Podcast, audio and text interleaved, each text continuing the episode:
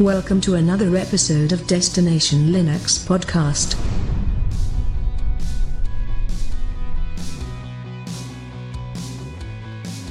Welcome to episode 66. I'm Rocco, and with me co hosting this week are Ryan, Zeb, and Michael. And we have a special guest this week. Her name is Christel Dahlskjaer. Christel, how are you? I'm good, thank you. Thank you for having me on the show. So, you're a privacy and digital rights advocate. Yep. You also happen to be the VP of open source and digital advocacy at PIA, which is Private Internet Access. Yep. And you're a firm believer in software freedom. Absolutely. So, let me ask you before we get started into talking PIA, we'd love Yeah. to learn more about you specifically. Okay. So, you were a host of a podcast at one time. Yes, very briefly, it was called um, Free as in Node, and it was the Free Node po- podcast. Very nice. Yeah. So, how did you get involved in the open source community? Purely by accident. so the year was 1994. It's quite a long time ago now. I was given seven floppy disks. They contained Slackware Linux, and here we are. Nice. You know, this disk passing around thing is what really spread Linux. Every guest we have that's had history of Linux talks about Yeah. this, It, and it's a it was effective. and I think now being a bit older and and and sort of looking at the world, I'm thinking, you know, that's how people get hooked on drugs. This is true. Little the first at a time. free. The first Yeah. distro's free, and everyone else you know, every time. The first one's free. Yeah, yeah, that didn't really work. yeah. So yeah, no, I've uh, used Linux ever since. Contributed to a few open source projects. Um, I was a Gentoo developer for a while when I had more time and could compile. Nice. Really? Um, yeah, I had a bit of a strange subs. I, I would buy old SPARCstations and Sunblades and install Gentoo on them. That that was basically my hobby. Wow, that's Wow. something I- that I've never tackled as Gentoo. Isn't that really sad? That's a bit of a sad existence, to be fair. Rocco, I never left the house. I just sat there compiling. I th- there was a mis- miscommunication there. Rocco, you have a sad existence. You haven't done Gentoo I'm yet. telling you. no, here, here's what happened. So, Rocco, this weekend, I this week I tried to install Gentoo No, you didn't. in a virtual box, And, and uh, it, it was a it was a horrible failure. It just it just everything every time they would you know the manual's all written out and it's like put in this command, put in this next command, and every time I would put in the command they tell me to like it would give me some weird error that nobody else gets but me. So yeah, I, I don't know. The Gen I 2 thing, successfully I installed envied it. Gentoo about seven years ago, and just so I could tell you that I have successfully installed Gentoo. that's. Just a bragging rights to get a shirt. That's about it. I survived Gentoo. Wow. Yeah, no, no. For uh, for all the compiling and all the all the jesting, they're actually it's it's a good community. It was fun.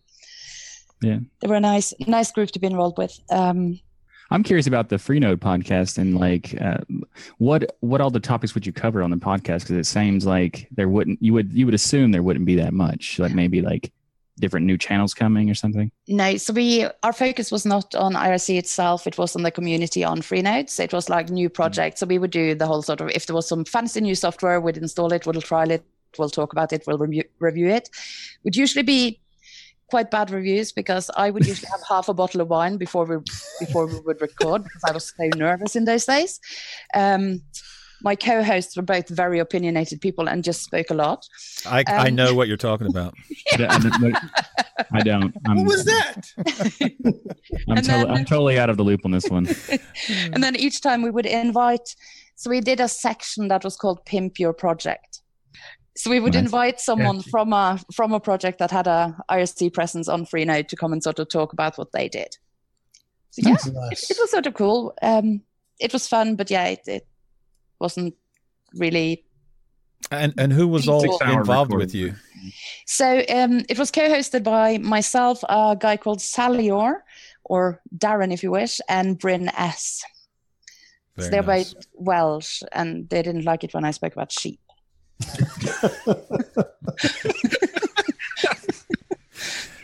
Excellent. So it's obvious from all of this that you are a Linux user.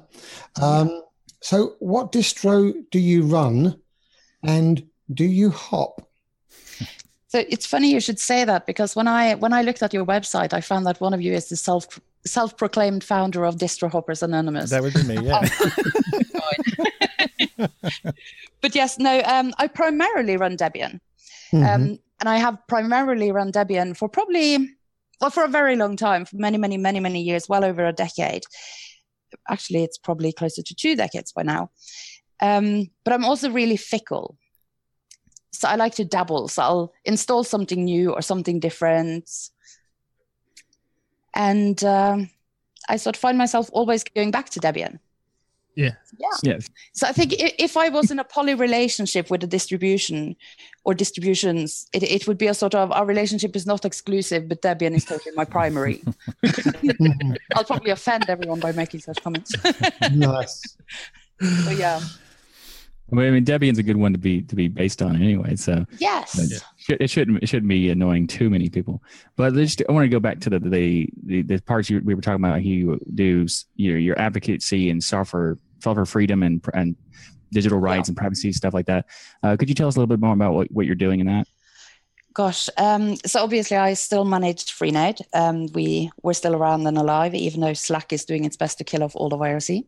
Um, so uh, I've been, gosh, I've been a Free Software Foundation member since 2006. Wow. and yeah yeah Nice. it's been a while and every year i think it's the year of the linux desktop so i serve on the Of course it is. advisory board. I agree. yeah. And i sit on the advisory council to the internet society. And of course at pia i manage our open source efforts internally and externally. And i lead the work we do to support FOSS projects and also human human um, rights organizations. Very nice. we- yeah. And you're we- all over the place. Yes, yes. I actually realized the other day. So I'm in Toronto at the moment at uh, Creative Commons Global Summit, which is super exciting. I love them because they sort of, I first became familiar with them when they were brand new. And it was sort of a through free software because loads of free software people got into the Commons. Um, so it's super exciting to to get to spend some time with them as well. Nice. That'd be cool. Yeah, since February, I've been at home in the UK for eight days. It's been a bit, bit hectic. Wow. Yeah. Very adventurous. Yeah. Yeah. So I've, I've only just actually thought of this while while you were talking about it. Yeah. but part of having that software freedom is people get to see the source code and people get to know exactly what you're doing and how it Yeah. works. So you were recently part of um, a hackathon at the UCLA. Yes. So can you tell us about that event and what kind of work you was involved in there? Yes, so um, LA Hacks is one of, one of a few hackathons that we tend to support and go along with, go along to. So this year we delivered a privacy workshop, um, and we put up a cash prize for the best privacy related hack. So we had a fair few submissions. Um, some were good, some were not so good, some were really good.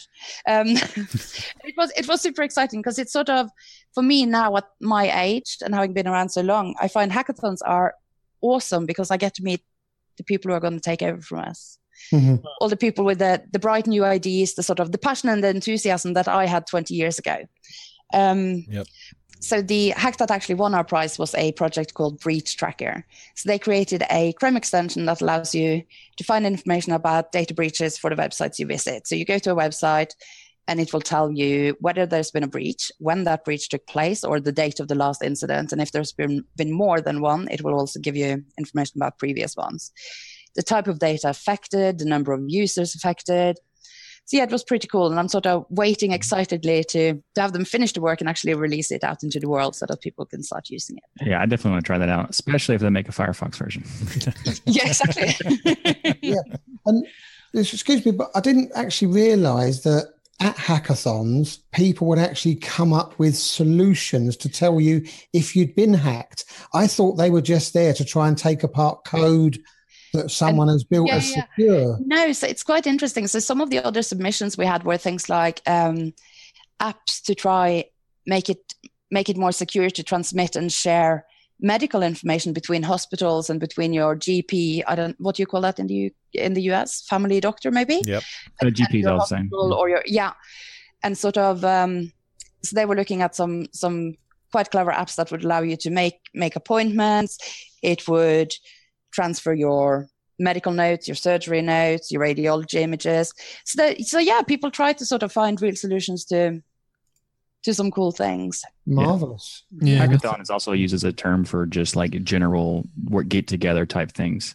Yeah. So like you know, hacker spaces are just spaces people would go to together work on stuff, but it has nothing to really do with hacking. It's just the general term of like Ah, you know the hacking concept of Mm, you know like the the the long standing version of hacking versus the uh, mainstream term. yes, more the creation and building Right. than yeah. So some of us are going to be. I'm one of the newer ones on this podcast to Linux, um, and I'll be attending my first conference, and Michael may be attending with me, and it's the Southeast Linux Fest. Yeah. And I know you were recently at LibrePlanet. You've been to a lot of these fests. I think Neil McGovern was also there at LibrePlanet Yeah. uh, as well. So I was hoping you could kind of uh, give me an idea of what are some things that are kind of covered at these events that we could expect. Well, it, it depends. I mean, um, one of the nice things about free and open source software events and conferences is that they're all different.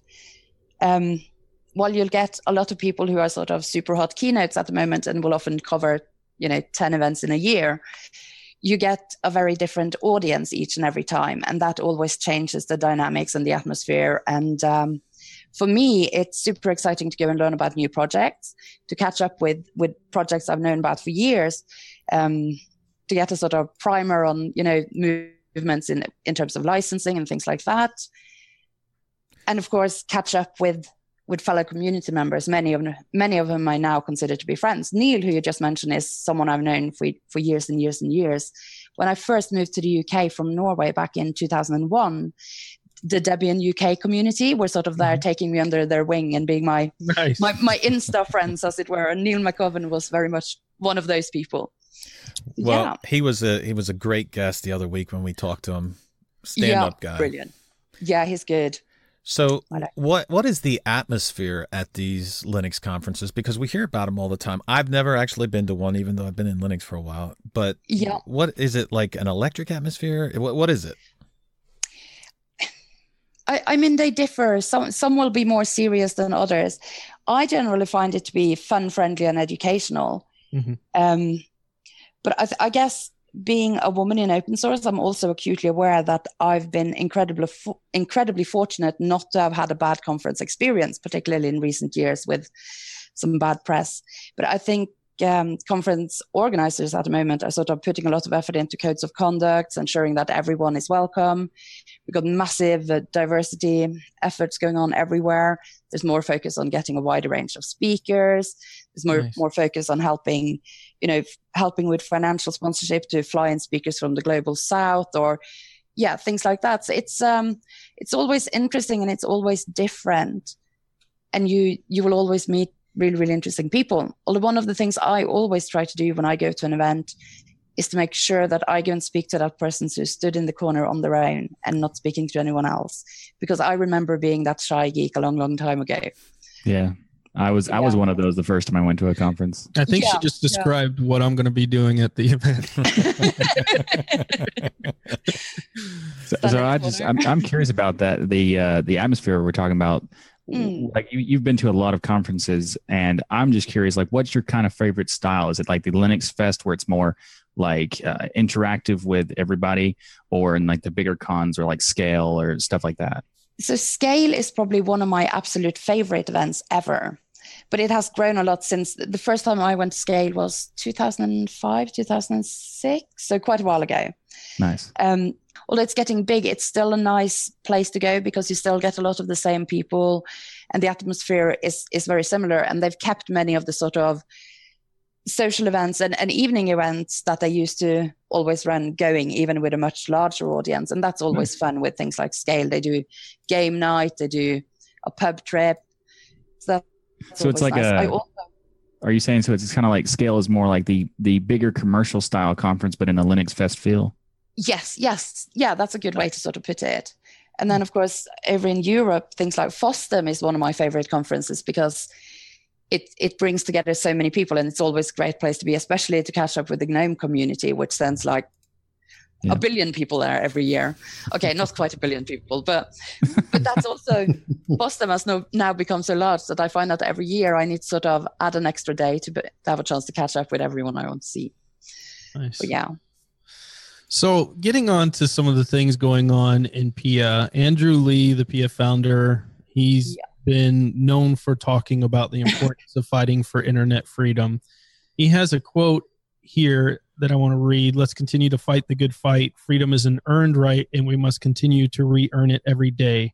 As the world continues to fight, private internet access will be there. In crypto, we trust. I love that. Uh, closing yeah. um, so can you can you tell us how some of the ways that PIA is kind of leading this charge here? And you know, obviously, there's a lot going on with changes in governments and maybe where people should be concerned. Yes. So we um, we are obviously extremely committed to privacy and to fight and to fighting um, censorship. So we work hard to try and ensure that we support organizations who work to fight fight for our internet freedoms, both financially and practically. So we have um we have a few partnerships with a variety of organizations. Um, we recently started working with Great Fire over in China to sort of work with them on the, their circumvention central efforts inside of the Great Firewall. And we are about to launch a tech task force type thing with another large human rights organization. Um, but we also we also try to fight laws through education, such as educational messaging in um, large media. You might have heard we've had some fairly large New York Times ads out. Yep. Um, and of course, continued software development to make sure that we create new, stronger, and more resilient technologies using cryptography. And I guess I'm probably not the only person at PIA who considers their role to be financially sustainable activism rather than a job. Nice. And I think many of us are actively involved in internet freedom communities also outside of working hours. And um, yeah, but as far as sort of current challenges, I guess we've sort of lost net neutrality. That's a bit scary. And I guess the latest one is that the US government has recently decided to pass the highly controversial Fight Online Sex Trafficking Act, which um, which is a difficult one for most organizations to stand up against, I think, because it's sort of that's obviously a good thing fighting sex trafficking. Right. But if you sort of look into the bill itself, it's um, quite clear that it's going to lead to the to the erosion of of our digital liberties and sort of be a bad move in terms of freedom of speech online. And it, it frankly, it's a direct attack on an, anonymity. It's it's very similar to the way they do the like the Internet Freedom Act that was proposed. That's makes it sound good, but it's really underlying. It's got a lot Yeah. of problems with it. yeah so i think it's sort of we're at a scary a scary point where probably people need to um, people need to be we need to help people find access to education they need to sort of em- empower them to speak up to try and take back control i think Well, you're Yeah. Definitely involved in the uh, privacy and advocacy thing. So, is that what attracted you to private internet access? That you, their values align with your own, or if you had asked me about whether i would ever consider coming to work for a vpn company say five years ago i would have laughed at you um, but then um, then Andrew at PIA actually reached out in terms of Freenode quite a few years ago and say, hey, you know, we love what you do. We use the network. I'm a free software contributor. I've used Freenode for years and years and years. I want to help help you guys sort of do more more stuff and better stuff. And um, we had a sort of low level sponsorship partnership for a few years that grew, and we sort of realized that we were really really aligned on several levels. So so I actually found myself changing my mind completely and deciding that actually these guys do good work and I want to be involved. So when the opportunity arose, I uh, was quite quick to say yes. awesome. Yeah. That's understandable. So, what happened with the instead of like uh, Pia was doing a lot of is doing a lot of activism, but the Freenode thing, like you mentioned, that they wanted to come in and work with Freenode. Where Yeah. what? How did it go from working with Freenode to just purchasing and funding everything of so Freenode? so yes so the way it works now so um uh, the parent company of PIA provides us with an annual financial sponsorship now. So Freenode operates exactly in the same way as before, but that sponsorship has allowed it, us to do things like start arranging our Freenode Live conference. So we had our first last year, and we have another coming up um, early November this year. Can I plug that? Because sure. we're totally Do it. our call for papers is totally open. So come and speak. It's Bristol, UK, and we're at, we're at this awesome science museum.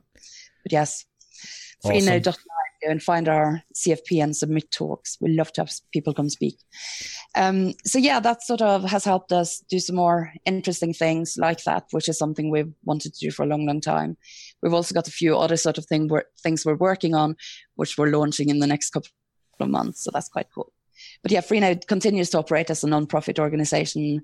Nice. And it continues to sort of just be there to support FOSS communities. But it's it's super cool to actually have someone say instead of saying have some servers which is also really really important for us because obviously yeah. that's what keeps our network together having someone say hey here have some money go and do some other cool stuff yeah that was i mean when they first announced they they bought it i was like wow like freenode is already amazing and now they have like this complete backing and it's like yeah fantastic yeah it's it's been really cool and it's been really nice to have the support um of them and, and also the sort of wider PIA network for things like getting speakers or, or even just getting advice, whether it's simple legal advice now that we're sort of the GDPR thing is coming into effect, all mm-hmm. those sort of little things that as a non-profit organization was unachievable before and something we would have had to sort of just, yeah, take a gamble on, which is quite scary when you're taking a gamble on the personal data of about 400,000 people. Yeah.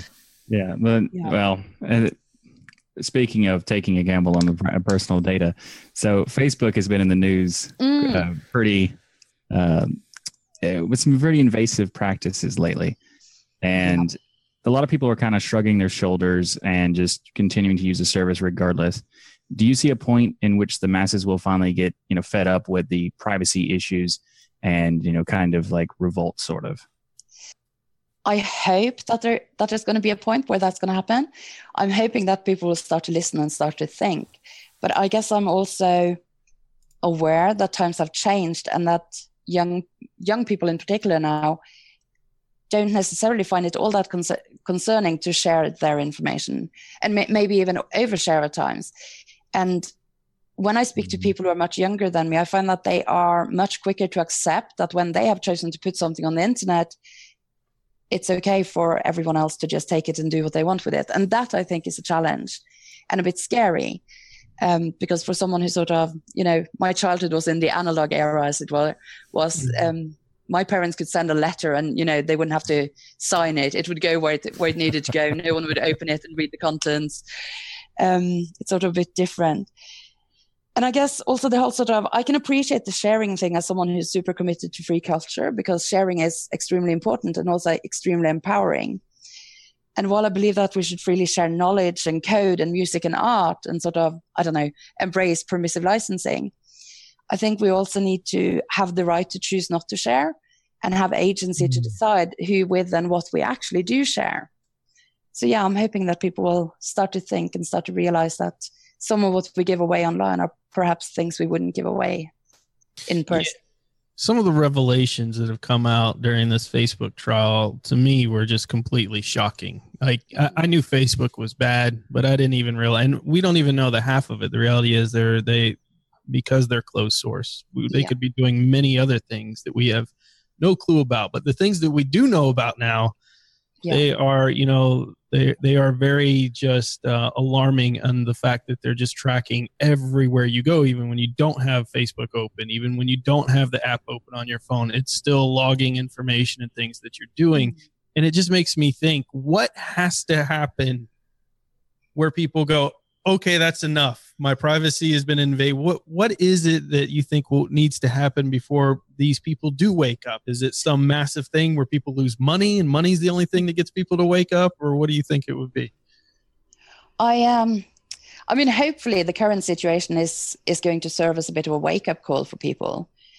But I think in general, I think there needs to be further education. I think education is super important people need to be able to amass the knowledge they need to make informed decisions about what they share who with and and the control they give away because we give away so much of our personal information so much of our data you know so much about just simple stuff like what you know it, it might seem harmless to to sort of give away what music you like and what movies you like and where you went to mm-hmm. eat and but when you start putting all of this data together then it's quite scary how much information people can actually hold on you Yep. But yes, I'm sort of hoping that the sort of current situation is is part of a shift where people are going to start waking up and and thinking a bit more. I think what's kind of interesting too is that the you know in in the U.S. especially, I don't know if it's in other countries, but there's this politeness factor that people mm-hmm. sometimes try to to keep up. Like when they're in stores, for instance, and you go to check out, and they'll be like, "Can I have your phone number? Can I have this information?" And you can literally just say no, and they move on. They know how to handle it. There's no awkwardness or nothing. But most people just give it out because they don't want that. They don't want to challenge the question of why do you need this info? Yeah. You know, it's it's interesting you should say that. So I actually took my um I have a son. He recently turned eight, so I took him out bowling for his birthday because that's what he wanted to do. And they they asked for my phone number and my um, zip code basically as part of their. If if we're gonna let you bowl, we need this. And I'm like, why? I'll be in that lane. Do you are you gonna call me? You send me a postcard? Um, and we had this sort of lengthy chat, and they got quite frustrated because they obviously didn't know how to defend that that question and, and what to ask. And in the in the end, she basically went, it's for fire safety reasons, so that if we need to evacuate the building, we know where to take your children. And I thought, if this building burns down and I get separated by my from my kids and I sort of die in a fire, it's going to be of absolutely no use to you to have my address to take my children there. They're Right. eight and four. They're not going to survive on their own. Here, we're going to take your like children to the house. makes uh, sense. tell them Yeah. Just leave him wave there. Yeah, and I'm like, this, this seriously, it makes no sense. That explanation was really poor. Yeah. Yeah. And I, think, I don't know if it's happening um, in, in the States, but certainly in the UK, they're now getting sneaky. And when you've paid for your product, rather than giving you the receipt, they say, Oh, Can I email you the receipt? Yeah, And you think, Well, yeah, I don't want to lose a piece of paper. And then before you know it, you've given them your email address. yeah, And then, you know, three days later, you've got 14 emails. Do you want to go and buy this? Do you want to go and buy that? So it's it's really quite. Well, really Zeb, you've just ruined my life because I always thought I was saving trees. Now I realize I'm giving them my personal info. Thanks a lot. Oh, You're doing both. I think Yeah. I think some of the problems with Facebook is people's complacency and they don't know of alternatives. So are there any alternatives out there other than Facebook where you can interact with all your friends and your family but keep your data safe? Not not to that sort of similar extent. I think. I mean, I think some people feel that Twitter is a better alternative to Facebook, but obviously Twitter is a very different product. Mm-hmm. Um, but we sort of, at PIA at least, we we try to keep an eye on um, the various movements within the the centralized space to sort of see what the developments are there, to sort of see what what might be next, what might be coming. But I don't think at the current time there's anything out there that could um, provide any real competition for Facebook. Yeah, I, I agree. The, the ones that, that I use that are the decentralized stuff or the Mhm. federated stuff like Diaspora or Mastodon, those are Yeah. all those are good, but they're they're no they have no chance of usurping Facebook at all. No, and I think I find now when I try something new and I think, okay, I like this, then then I have to do this sort of mental check where I go, would my mum use this? Yeah, And the answer is usually no. usually no. Right. Yep. Yeah, Especially although if they this- figure out like here you could have your own instance. Like uh yeah, that that's a problem because most Yeah. people don't have their own instance. no. I had someone no, comment that's on my Facebook video. They said, "You expect me to live without Farmville?" yeah, There you go. Well, everybody's involved in social media today, um, including Twitter. So yeah, you have a Twitter account, and I do. while we were talking uh, to prepare for the show, uh, our good friend here, Michael Tunnell, He's wa- the important one. yeah, he's the important one here. He got the- very, uh, I won't say upset is the word. He was very shocked, Upset. uh, upset when when he found out when or how long ago you joined Twitter. So, do you have any comforting words for Michael? Because he thought he was the longest standing Twitter account ever. No, yeah. not ever. Just people I've ever met, and now it's not. I'm not. I'm second Yeah. longest. I'm, I'm very sorry. Um, but it, maybe you'll take comfort. maybe you'll take comfort from the fact that my Twitter age might be a reflection on just how much I did not think to care about my privacy when I was younger. Oh, Yeah. see, Because as someone who's been actively involved with online communities for a very, very long time, it also me- means that I've always known people who will come and say, Hey, there's this new thing. We should sign up. This is going to be so cool. Right nine out of 10 times, those things die within a few months. People stop using them. And now, many, many years later, I realized that there's like masses of ghost ta- towns all over the internet where we've all left a tiny little part of ourselves behind Yep. in some Mm. random online community we were all early adopters of. Um, and yeah, I, I have days where I just think, God, I'm so glad no one knows what email address I used 15 I years know, ago. it's like my, my, my, yeah, my social media pro- footprint could be a much worse, much worse than this. So you're Yeah, not the that- second longest holder of Twitter, Michael. You're the you're the second least concerned about your privacy person on Twitter. Does that make you feel better? Oh, uh, yes, let's go with it. Sure. Okay. Yeah, it's, it's, it's not it's not like I have an actual Twitter account with my name or anything, or Facebook or Right. You have Facebook, really? That's just You didn't delete it yet, Michael? Haven't you heard the news? well. Well, I mean, Facebook container that Firefox uses is very nice. So that's that's my. uh Is that your out? so so embarrassing. It is. So moving on. All right. So, you know, getting back to to the the serious side, the one of the biggest concerns with any VPN service is logging. Uh, most VPNs, of course, when you go and you read it, it looks fantastic. You go to their page, you're like, "We absolutely do not log," and then you see a little asterisk. Yeah. Uh, tell us about PIA's policy on logging and data retention. So we don't log. Um, we never have done. And I mean, personally, I believe that user data is toxic waste, and the less you log, the better. Of course, we. Um, but then I could say that, and then I could log all your data anyway if I was a terrible, terrible person. Um, I guess one of the nice things for us. That sounds so wrong, but one of the nice things, perhaps, perhaps for us, is that um, a federal court, FBI, uh, as part of an FBI investigation, a court actually tried to subpoena our logs and wanted to find details about our users and found that we were unable to provide. Nice. Um, so it's nice to be able to to refer people to that. But yeah, it's um, I like I like to prefer to think that other VPN providers out in space also do not log.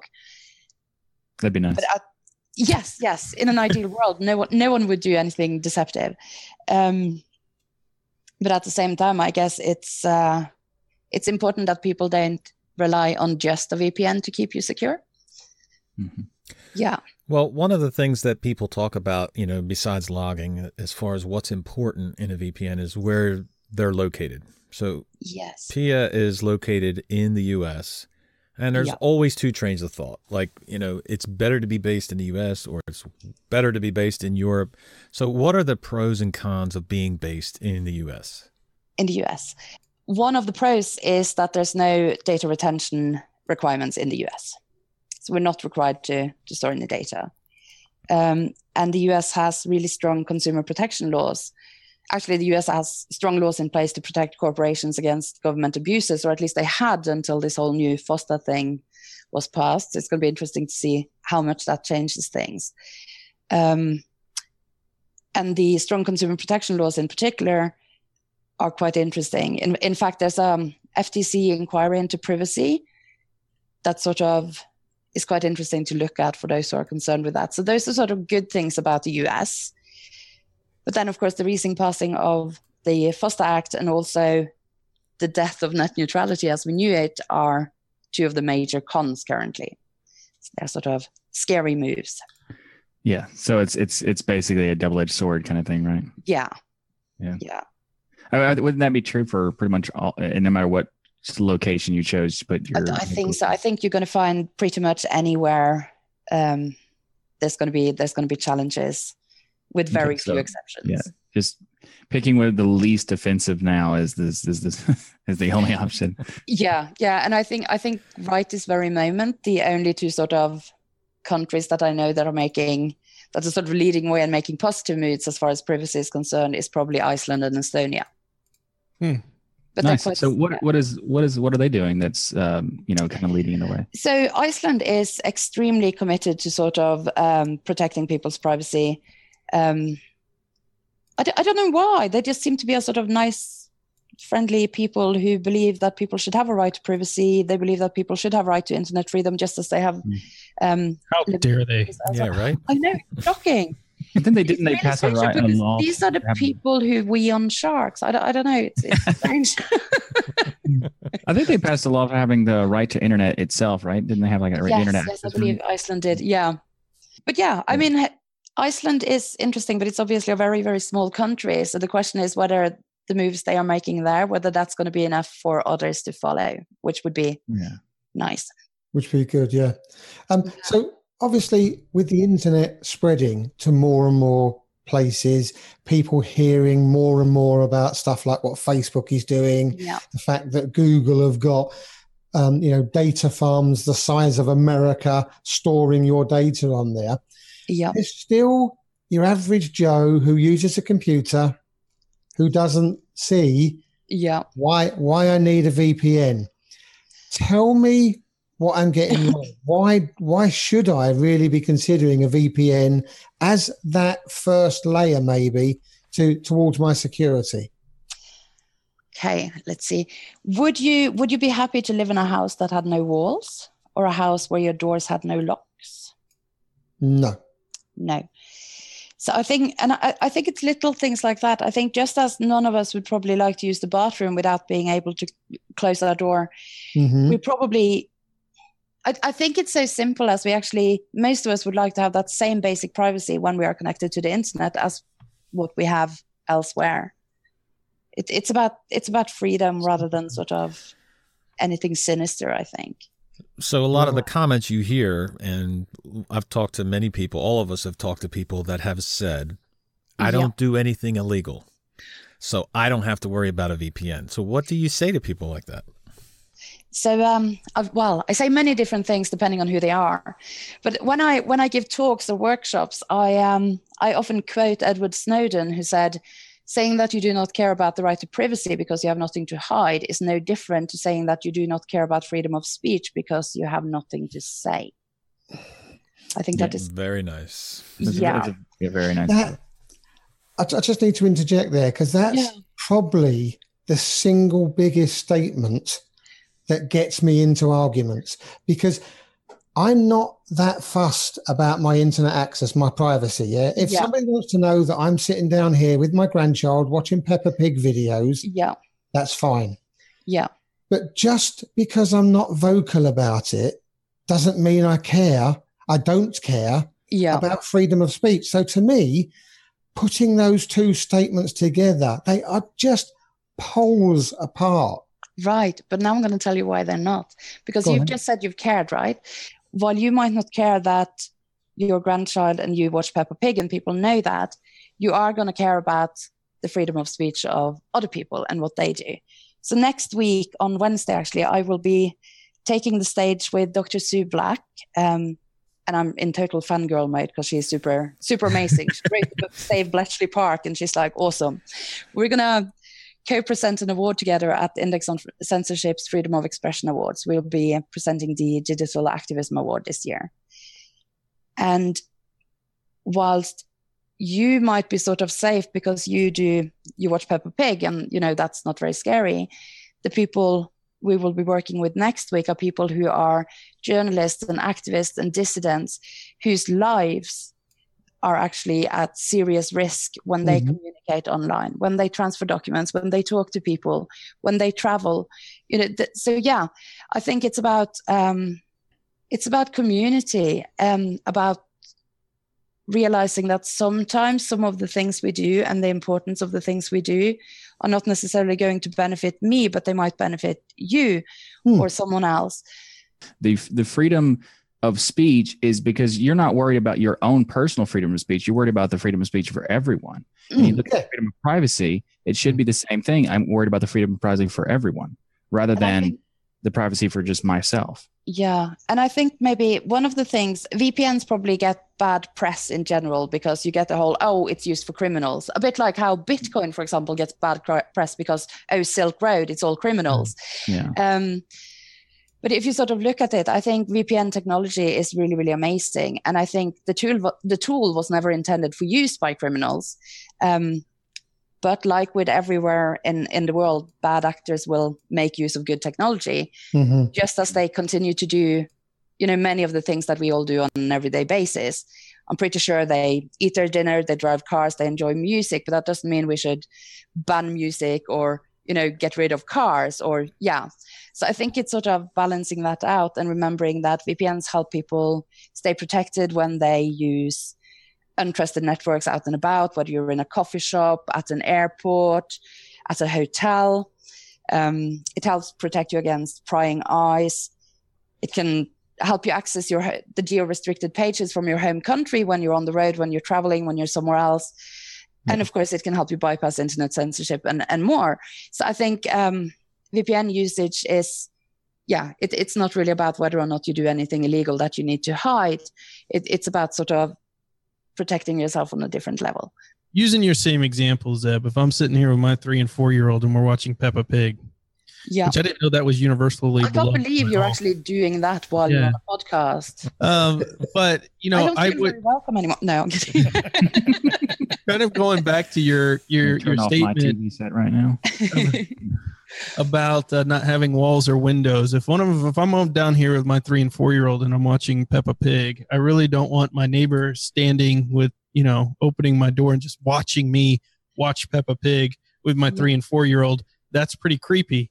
I Yeah. also don't want them to know about my what I'm doing on my bank. I also wouldn't let them when I'm looking over my shoulder. Uh, you know, while I'm searching or sending emails to friends or family, Mhm. I don't want any of that stuff to have a neighbor sitting over my shoulder. And in the digital world, there could be thousands of people that are tapping into this and buying this data from me that I mm. wouldn't let anybody else or want other people to see. Is it damaging? No, but it's private. Let, let's move on to a different line of questioning here because you talked briefly about this, and I really want to point this out for people about why have a VPN.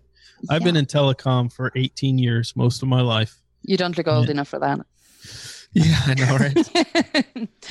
um, I got that baby face. Um, but I've I've been in telecom for a long time. I've helped build out the networks. I've you know I've seen the different things going on behind the scenes in telecom. It's a very interesting industry.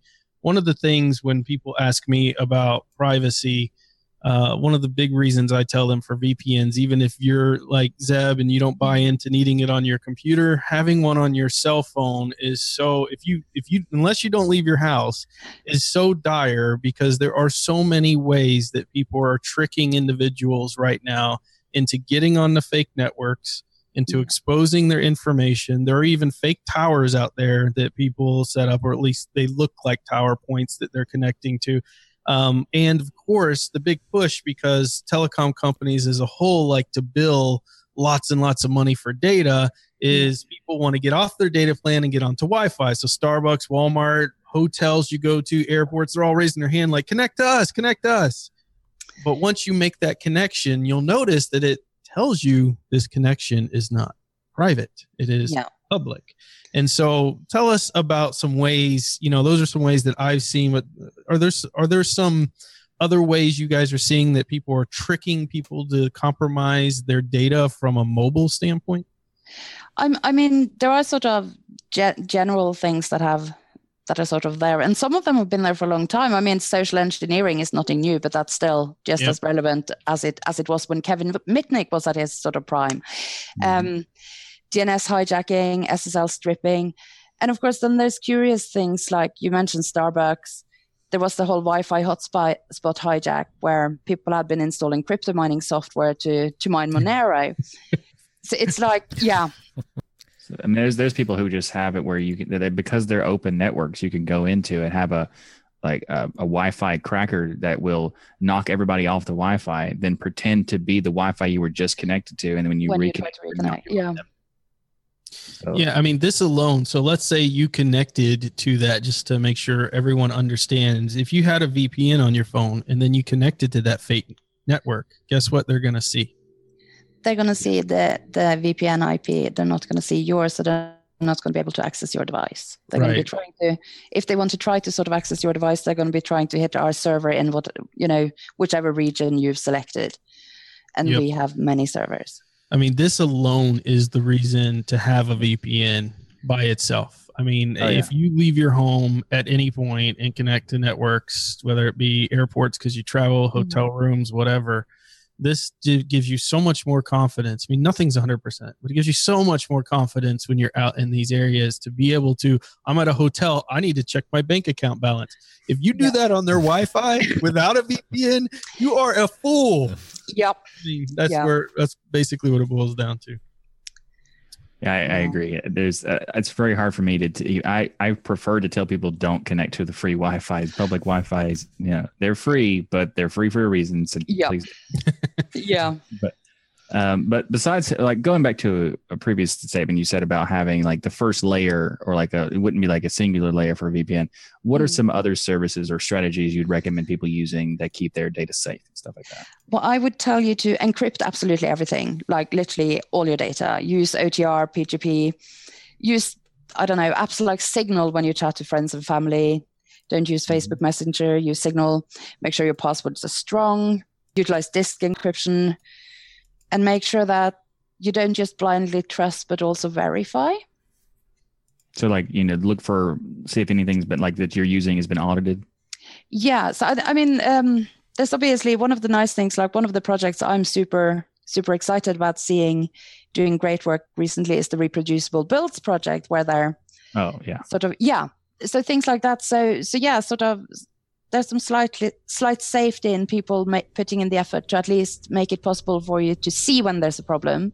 Yeah. Um, I mean, Debian sometimes it to- might be too late, but Yeah. Didn't Debian make their their entire repo repo reproducible, or is it just like So they're trying. So I think they are at ninety-seven percent. So I think they're sort of, Yeah. but of course the repository keeps growing. So it's sort of, yeah. But yeah, it's um, it's super exciting. They're doing some really exciting work. So when the likes of me goes out and says, okay, do you know what? I'm going to buy into this and I need to find a VPN provider. Um, what are some of the key questions I should be asking? But more importantly, I think, is what are some of the red flags that I should be looking at to say, whoa, no, this is not, this is too good to be true almost? So um, questions you could ask are obviously, do they log? Um, carry out some research into the company itself. You know, read the reviews. Um, if the product is a free product, then carry out some additional due diligence because often the trade-off of a free free of charge product is that you are the product. Yep. Yeah. Yeah. Um, and of course, some of the red flags that you should look for is things like the lack of lack of reviews, poor reputation, no native clients. But of course, there's also alternatives to VPNs like Tor, which is a open source project. It might have a slightly higher threshold, so for people who are not particularly te- technical, that can be a bit Yeah. more challenging to. Mm-hmm. Yeah, that's kind of common with a lot of the different methods to, you know, like even PGP and stuff like that. It's typically Yeah, yeah, it can be a bit of a. The learning curve can be quite steep at times with, with a lot. I mean, Opera did this interesting thing not too long ago where they were kind of giving, I don't know if they're still doing it. I've heard it's there and some people said it's turned off, but it was basically like a free VPN service, is how they were announcing it. But it wasn't really a VPN, it was a proxy. And there's an important differentiation there between those two because one is stop, is basically encrypting all the traffic, internet traffic leaves your machine, and one is just encrypting your browser traffic. That would be another thing. Yes. Yeah, right. and and that's obviously going to be scary because people are going to have a false sense of security and think that all, all of their data all of their transmissions are going to be secure if they believe they're running a vpn Yep. So, how does PIA ensure its servers and connections are safe from things like man in the middle attacks? well no one no one has any access to our servers so people aren't really in a position to do anything shady um, of course like everyone else we're obviously at risk that people could try to could try to break into our our servers. So far so good. We have a decent we have a decent devops team. We have people monitoring things 24 7 we're quite hot on security. Obviously we have to be in the space we're we're in. Sure. um, so yeah general opsec i guess as, as best as we can. Yeah, absolutely. I mean, there's no perfect Mm. protection out there, and I think that's important that people realize that there is no such thing as 100%. The important thing is that the companies are doing everything they can to put the due diligence in to try to stop this stuff as much as possible. And then if something did happen, that it's found and resolved quickly. Yes, and I, th- I think I think I have a great deal of respect for companies that take ownership of incidents that happen and and work quickly Mm. to sort of not only ensure that they get a good overview and fix the problem, but also that they communicate to their users about exactly what happened and why and why it's not going to happen again. I agree. Transparency is, is one of the most important things for any kind of company, especially a security based company. Yes. Yeah, absolutely. Well, I think it goes back to uh, reputation as well. You know, you had mentioned before about uh, PIA and lawsuits and that them not giving the information that they needed or not being able to give Yeah. the information. And I Yeah. think that's one thing that Zeb, when you had said about what do you look for, that's one thing that I look for is the actual reviews from regular people and their track record. What they've done in the past when things have happened, uh, whether it be lawsuits or whether it be uh, breaches, what have they done in the past? And I think uh, Pia really uh, does a great job in that track record part. Sure. Thank you. Yeah, Yeah, the kind of interesting thing try. about it, like previously we talked about the headquarters thing in the U.S. That's actually, Yeah. In a way, kind of good because it made it made the FBI think that they could contact and get the information. But when there is no information, it lets the users know that that that's that has been tested at a at a governmental level. So that's yeah, yeah. Yeah, that sounds pretty awesome. So, Yeah. when, when we install the the, the PIA's VPN, it, it's through a it's through a software script. Yes. So current, currently it is, although we're obviously now in the process of releasing the source code for all our stuff and releasing our repositories. So hopefully there will eventually be options like, you know, there will be Debian packages. You might be able to install it with Snap and Ubuntu. Nice. So, is, it, like is there any reason why you didn't choose a PPA? I don't actually know why why that decision was made and and why that happened. Although I uh, I know that at the moment I believe our team is currently working on on getting a a personal package archive for Ubuntu. So so yeah, Hmm. it's it's something we're working on, but a bit sort of late in the game. Yeah, let's be clear. We are so happy we have a script to install Pia. we're, we're happy. We're so happy because some people don't support Linux at all. So we're very happy about it. But we're like, well, is there some other ways we could get get to Pia? But it's certainly workable and usable with the script. But uh, I think you know there's so many distros and things growing and changing in in Mm, Linux, and it's great to hear you guys are making changes to kind of adapt it to that too. yeah, you kind of think about it. It's kind of funny that if you and if you if you support Linux, Linux are, Linux users are so happy that you're supporting Linux that we want to know exactly like how how far will you go and how can we help to make you get it there.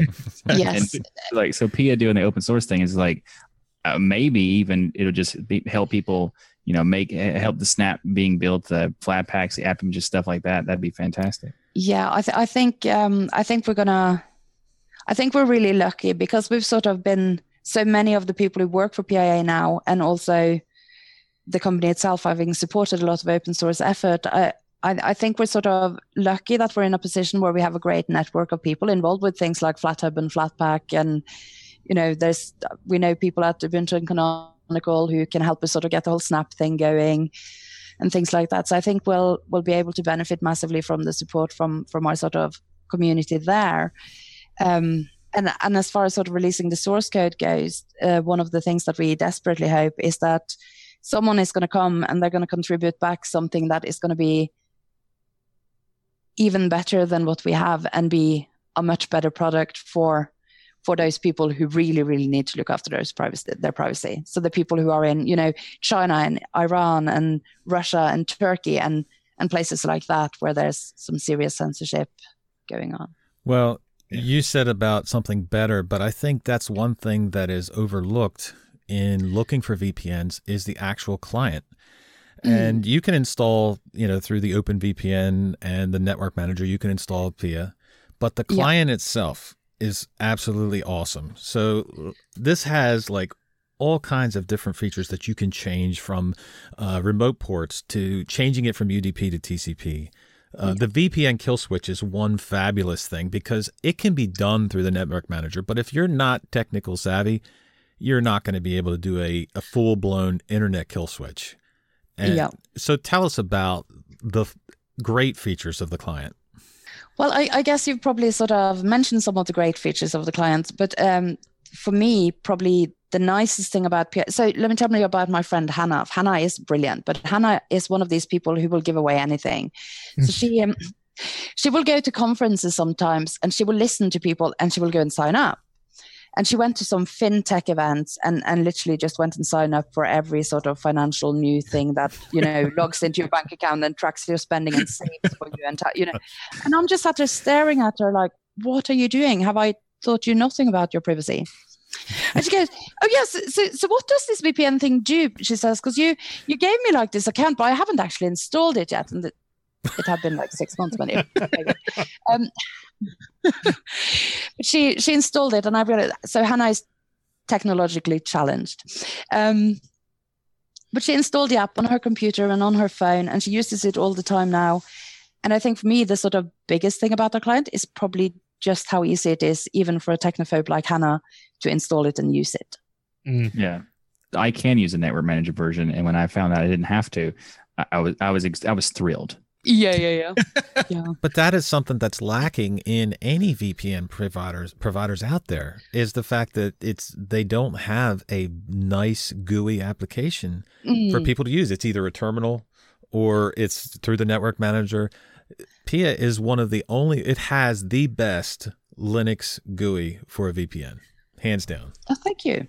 I, I agree. Uh, the kill switch is is uh, is probably the best option. Where you that's the thing that, where if you lose uh, lose access to the VPN, it just takes off the internet, right? Yep. Yes, which is super handy because the last thing you want is for it to just to revert back to your underlying IP. Right. Exactly. Yeah. So tell me, Christel, having um, sort of like become the experts in in VPNs, um, and having all of your knowledge about all of the things that you shouldn't be doing with these with these other uh, other services, are PIA looking at providing other services like secured mail or messaging or things like that? Please say yes. uh, so we have a we have a really really really good research and development lab and we continually work on new secured service editions. So there, there's always something new popping up when we're looking at something, and sometimes that changes, sometimes sometimes it evolves. But um, I can definitely say that we're very much committed to this to the space we operate in, and we believe that we have a lot more to give. So I would not be surprised if there's more than just VPNs coming out. That was such a great way to say that. Now give us the release date.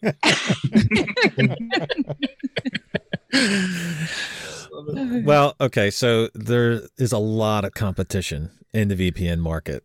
So, how does PIA or PIA, how does PIA differentiate itself from the competition? Because there's a ton out there. Yes, there is a lot. Um, I don't know. I, I mean, there are lots of lots of companies, and lots of them do obviously spend a lot of time on marketing and advertisements. I, I see VPN ads wherever I go. In fact, I even had, I even get like emails occasionally asking me if I want to be an affiliate for this competing VPN provider, which is mildly confusing. And then and then I want to say yes because I'm thinking, hey, wait, will you give me all your money? No. I, I think I think our sort of major advantages are probably the size of our networks. We got quite a lot of servers in many regions across many different countries. So I think as far as sort of network size go, we're we're probably one of one of the largest. I think another advantage we have might be the fact that we have a we have a real presence. We we're not as afraid to sort of engage with the community, whether that's mm-hmm. the FOSS community, the uh, internet freedom community, whether that's people fighting censorship, um, or or whether that's you know going along and hanging out with people at DEF CON, which can be quite intimidating. Um, yeah. But there was an amazing number of people coming to flash their PIA client at me when I le- went last year. So I'm, nice. I'm excited to nice. back this year. yes, I, I, guess it's sort of making sure that we actually that we try to be as approachable as we can to, to both everyday people, journalists, activists, dissidents, everyone, and listen and, and care and try to also help educate and empower people. And I think it's important to be to sort of have this commitment to give back to to contribute back wherever we can, both in terms of sort of giving giving giving financial support to organizations that do crucial work, but also now our recent move to start open sourcing our software because that is massively important. I think that code transparency is absolutely key for a company that operates in this sphere, and it's probably a decision we should have made a long, you know, a long time ago. Right. Um, and I think I don't know if this is true, but I also believe that we're the first consumer VPN service to to open source our our software. Nice. So yeah, Well- I, I can't think of anything else that would. Well, going No. going back to the the client because I just remembered the newest release of I think it's uh, 0.78 for Linux has a new feature in it that you can favorite servers, and that is Yes. absolutely awesome. Oh yes, gosh. yes, you have a bit more freedom when it comes to sort of yeah your regional settings and what you choose to choose to I lo- use. I love hearing that people greet you with the app. I don't know if you could get on my webcam. but I feel like I need to participate in this. So there you go. Yeah. Yeah, Yeah, but very but we're not saying this because you're on the show. We're saying these things because we've been PIA user. I've been PIA user for years, so That's it's fantastic. it- we're saying it because it's it's how we feel about it. So Yeah, yeah, I'm A really friend of glad mine to hear that. actually introduced me to Pia like uh, many years ago, and I don't remember what it was. And they were they were telling they were talking about talking about a, a paid for VPN. I was like, that sounds great, and it's super expensive, I assume. And he tells me like tells me the price. I'm like, what? okay, I'm Of signing up. sign up. Right? Yeah. Um, No, it's so- funny you should say that because I had I had a friend email me the other day. I um I probably hadn't seen him since 1999. So he's a fellow Norwegian, and we used to hang out when we still both lived in Norway. Ha- haven't spoken to him since. Then I get, get an email the other day, and it turns out that these days he travels the world mainly by boat. So a lot, a lot of the time he's offline. He has no sort of connectivity. So when he when he's somewhere where he has um, an internet connection, he will obviously connect and he does this really weird thing. He prints out Reddit. Who prints Reddit? Wow. that, that's the weirdest How do thing you I've ever heard. upload that? I know that's amazing. he he needs draw he needs a flash drive is what he needs. exactly right. And um, and and he sends me this email out of the blue saying, so I was I was reading this printout of Reddit and I'm like, wait, what? That makes no sense. And then and then it's like, and then I came across this article talking about private internet access and and how you're open sourcing, and I recognized your name, and it reminded me that I carry an IOU in my in my pocket, and I have done for the last 20 years. Where apparently 20 years ago I I off, gave him an IOU saying that if you ever need a friend, call me. Um, so anyway, he he sort of reached out and he just wanted to know whether I thought he should change his VPN provider. wow. Yeah. Nice. Did he? So I, so, so I told him to to give it a try and then decide after, but that he, he could keep the IOU. I wouldn't I wouldn't. Um, Oh, look at that. You let him keep it? I don't know. Somebody held on to one of my IOUs for 20 years and that's all they asked for. Like, no, give it back. Yeah, I want it now. It's not Yeah, I thought that again. was sweet. It also reminded me of how weird we were we both were when we were much younger. So just just to, to, to go back on a, a, a subject you touched on before, one of the things that's impressed me about PIA is I've learned that you were able to say to the FBI, "No, look, sorry, we haven't got it, guys." Yeah. Um, and you mentioned that in America they've got very strong laws where they can't force you to retain the data. Yes. So how does that work when you put a server in Azerbaijan, or you put a server in Bristol, or you put a server in France? So um, if if you've been long-term PIA users or you, or you sort of followed us in the news, you might have noticed that when a country introduces a new law or changes things in a way where they basically turn around and they say, right, we want to log your server or we want access, we want to audit this, we want to, you know, we want to read everything, we want to see all your data. Our response is not to roll over and say, yes, here you go, here's the key, come in. It, it's to close down in those countries. It's to Wow. pull out. Love it. Actually, that happened in Canada a little while ago, did it not? I don't know if we've recently done that in Canada, but we did pull pull out obviously of Russia. We've pulled out of Turkey. We pulled out temporarily, I think, from parts of Germany. But yeah, Wow. there's been Are you are you concerned that with what you're seeing with all these governments, you'll you'll only end up with America to host your servers? that is that is quite a scary thought. Um, I, I think it's probably a scary thought that a lot of the Western world in general is taking a massive step backwards as far as sort of online online freedoms go, and and we're sort of. It's almost as if a bunch of politicians woke up and thought, "Who's my idol today?" And they went, "Ah, China." Yeah. because it's yeah which which is really really scary china won't give me a visa so i'm, I'm not happy with them anyway they're like nope you can't come in my country um apparently it's something I, I, presume it's something to do with the VPNs. I don't know. Yeah. But yeah, probably. they, they didn't elaborate, but yeah, they're very difficult when I wanted to go and see their panda bears and stuff and eat all the yummy food. Mm. Right. So I'm not happy with them now. But yeah, no, I wasn't particularly happy with them before because obviously they yeah. commit some serious right. crimes against. Yeah. Yeah. Naturally. Yeah. So so it's it's a concern, but there's it's only it's a concern regardless because you you you don't have to deal with it anyway. So one of the things I probably didn't really touch on um, in in this chat because it wasn't super relevant um, is internet governance. I'm sort of part of of organizations such as the Internet Society, who work within the in the governance space on, on policy and things like that. I go to the Internet Governance Forum. I participate with sort of the various um, civil society groups that that are involved there. And we um, one of the sort of interesting things for me is that the internet I want is the internet is the internet I grew up with. The internet mm. of like you know twenty odd years ago was not like this. It it was free. It was mm. open. We could share. It was sort of super mm. collaborative and and super super good. Um, and and that's sort of the first experience I had and the first experience of internet that I would like everyone to have. Mm but I can have conversations with people from you know emerging markets where the internet is concerned, such as Zimbabwe, where they where they will argue that they need they need two internets because obviously culturally women and men are treated quite differently. So they want an open internet for their men and they want a censored internet for their women and children. Wow. And that's really scary.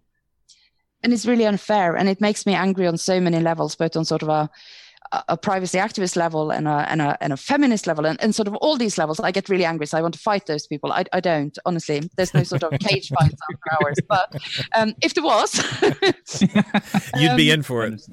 yes.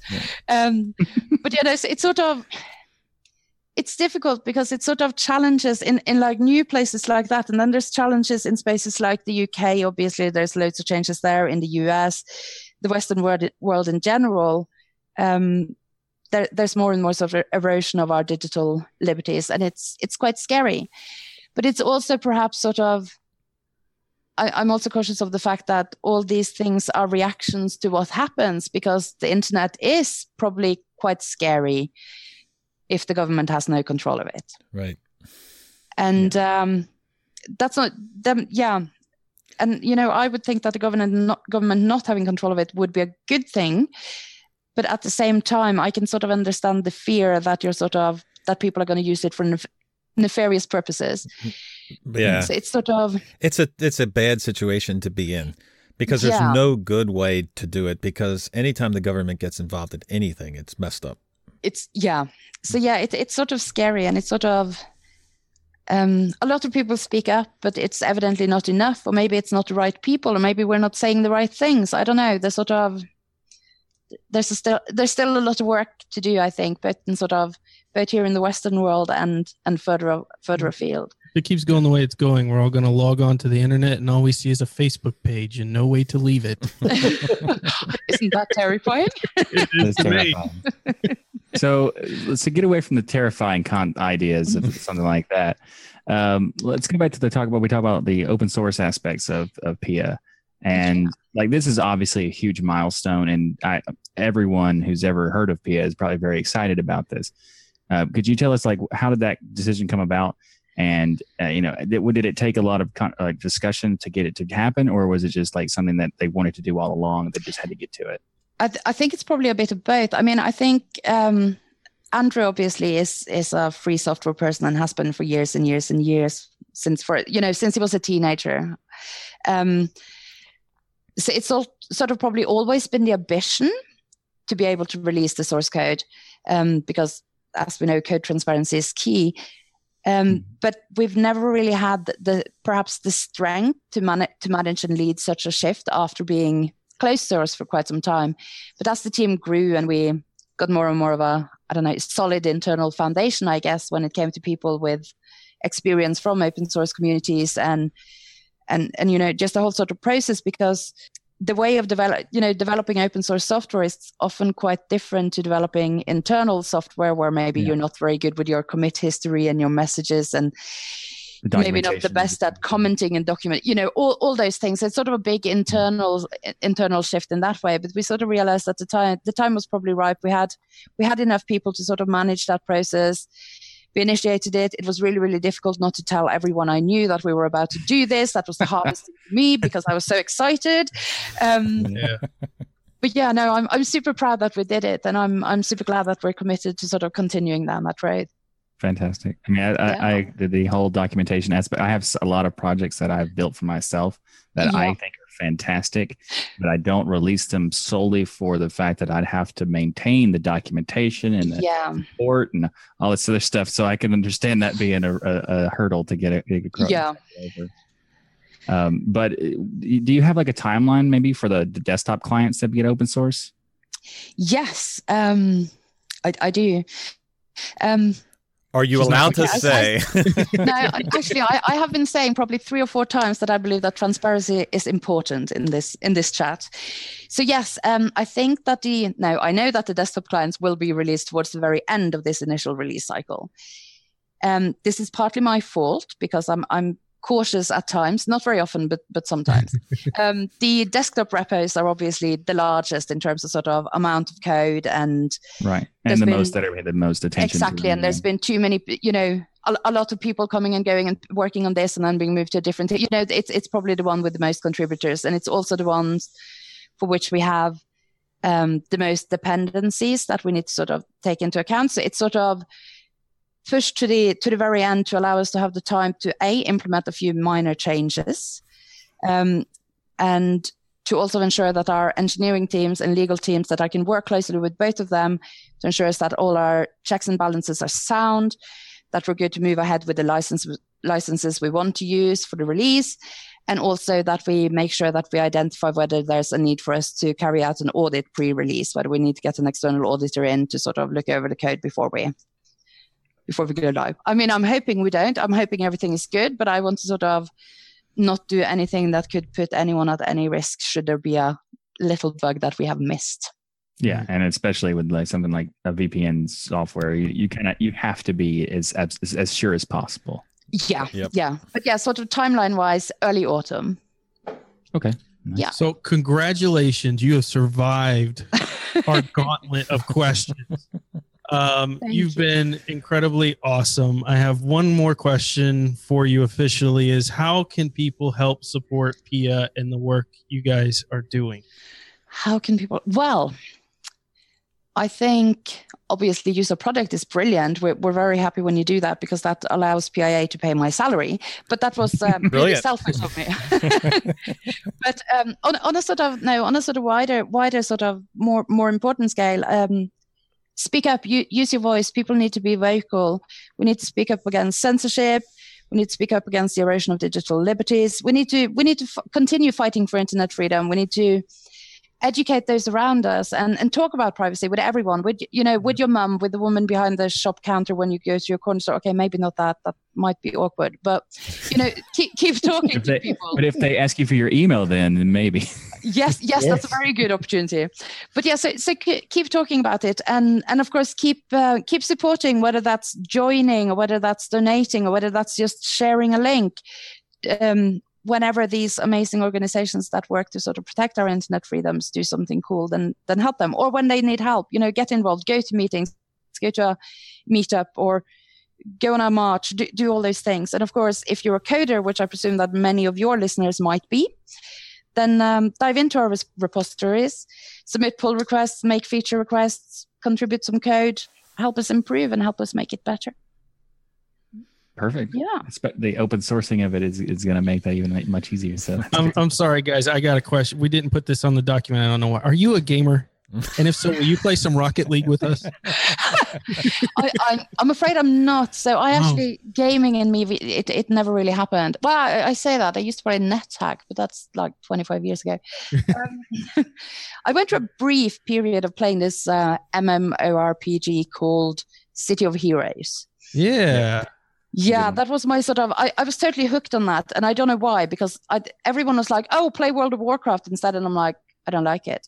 And Yeah, like, why I do you like not like it? And I'm like. I, I don't, yeah, yeah. And it I doesn't don't have know, superheroes. this is going to sound like terribly sort of maybe maybe it's because I was a bit of a girl and I like the fact that in City of Heroes I could go to a shop and buy clothes and shoes. I don't know, Yeah. but but yeah, it had that Everybody- sort of Everybody lies in an MMO if they don't act like that's what they're doing. The whole time you spend 24 hours looking for a new tunic to put on your character, right? I mean, it- exactly, yeah. it's Barbie dress up with swords. That's why I don't have play MMOs. But it yeah, we, we, don't, we don't play MMOs for that one reason. So instead, in Rocket League, we have special paint, jo- uh, Michael, paint shh, decals on it and hats. And stop, Michael. it's the same. Quit while you're ahead, Michael. Yeah. I, yeah, I no, I actually, of, have, um, my, my car wears a fedora. I like the wheels I pick on my car. Oh. Okay. Yeah. Very good. Yeah. So, uh, well, you know, v- PIA has a impressive track record uh, for sponsoring and supporting open source communities, like like the GNOME conferences and like all the considerable donations for the activism and you know uh, just like digital freedom based stuff. And it just overall, a VPN, uh, the, the the VPNs are important, but PIA is is my favorite, absolutely. Oh, So you. I, I just wanted to like personally thank you and thank the the team PIA to for doing what they're doing. It's it's fantastic. thank you. Yep. It's the only VPN that I recommend personally on the podcast on my channel. I know these guys are the same way. Um, Yeah. So we're proud to have you on the show, Christel. And I'm really glad that you asked me to come on. I've Yeah. had I've had fun. And the work that you do in the open source community, you in particular, and the people in PIA, I just want to say a big thank you to everybody. It's a- it's absolutely our pleasure. I think we're incredibly privileged and proud to be able to give back to a community that has probably, you know, with, without the open source communities, most of us would probably, well, no, probably all of us, none of, none of us at PIA would probably be where we are now. We wouldn't have mm. gained the experience and made the connections and, and, you know, learned the things that have sort of brought us to where we are now. We wouldn't, yeah. So it's open source is massively important. I agree. That's the same for me. Like I, Yeah. wouldn't, I wouldn't be on a podcast with, with these guys without that kind of be getting into the the the ecosystem. I guess Yeah. it's, fan- it's fan- it, overall uh, open source is awesome and, P- and PIA is awesome. Yep. Oh, awesome. Well, thank you for making the time to come on the show. We appreciate it. No problem. Thank all right. you. Um, that's all we got. So, a big thank you to each and every one of you for listening, watching, supporting the podcast in any way you can. And we recommend you going to privateinternetaccess.com and supporting PIA as well. Everybody have a great week. And remember, the journey itself is just as important as the destination. Thanks, everyone. Thank you. Bye. Bye bye. Thank you for listening to another episode of Destination Linux podcast.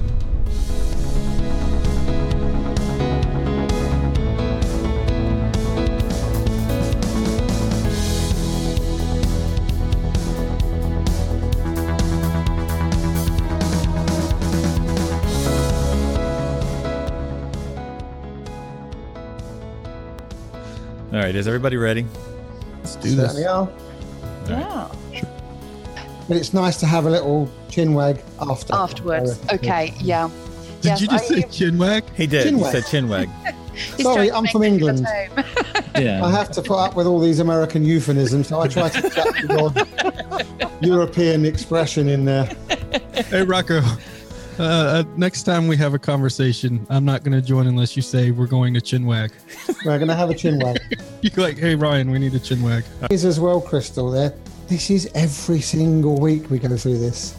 Every It's not as if it's, this is the first time we're doing it. It just never becomes boring because Rocco's trying to hear and get it great, and we're all just making You know, we're like noises. kids. We're just like kids. bunch of kids. You tell them to be quiet, and that's the last thing they want to do once you told them that. yeah, we did. That's what we tease Rocco for all the time. He, if he finds a pixel off, the whole show's ruined. Yeah, I have to start again. Sorry. I'm trying. No, Ryan, they're telling your mom on you because you got you had the baby face. Remember? Right. Yeah, I know. oh, believe me, I get carded everywhere I go. I'm like, I'm never gonna grow up. Real boy, you too, Mister. like people who have marketing skills. I actually am a marketer. Mhm. Michael's natural habitat is him by himself, talking to himself. That's Yeah. his idea of heaven. Oh no no no! no. I'm He likes talking to talking about everyone. Himself. just, it, there, it, I'm talking to everyone who could possibly hear me. It's just sometimes there's no one there, but they- they're occasionally. and I've been doing it for a decade, over a decade. And when I got not well enough. I No, was just about to say, are you any good at it? I, market, I don't, I don't market myself. We meant attract good marketers, Michael. Have you Good heard one. of Google, sir? Christel, let me ask you this question. Not to interrupt Michael, but Wow. Not to Uh, interrupt while interrupting. not to interrupt while, uh, well, but I'm going to interrupt. Um, you were on a podcast before, and you're in the community. So, if you were on a podcast with somebody, and they decided to go on another podcast, and then out on that podcast, they Yeah. didn't even mention that they were a part of this podcast. Uh-huh. What would you do? I mean, Michael wouldn't know anything about going on another podcast and never even mentioning Destination Linux. Well, I mean, I think in this specific situation, I, I would I would seriously question question his marketing credentials. Oh, so, I knew you were going to be think- my favorite person. to be fair to myself, You need to come back more often, let me tell you. But anyway, the reason I mentioned the marketing and that Oh my gosh, Going back want to the to- marketing. Will Hold someone on, please hold on. just let I had a reason Oh for it my- being my face like Go ahead. 40 um Sorry, I like you really. I'd, I'd love to come back. Um, yeah, in fact, if Michael is too busy going on like other podcasts, you know, just just Hey, wow. Depends Oh, on you burn got- after burn oh my goodness it depends on how many times that happens. There might be an opening. Just saying. Yeah, yeah. we can Wow. speaking of how good of a marketer i am Yeah. I have a feeling Destination Linux is going to end up with five hosts.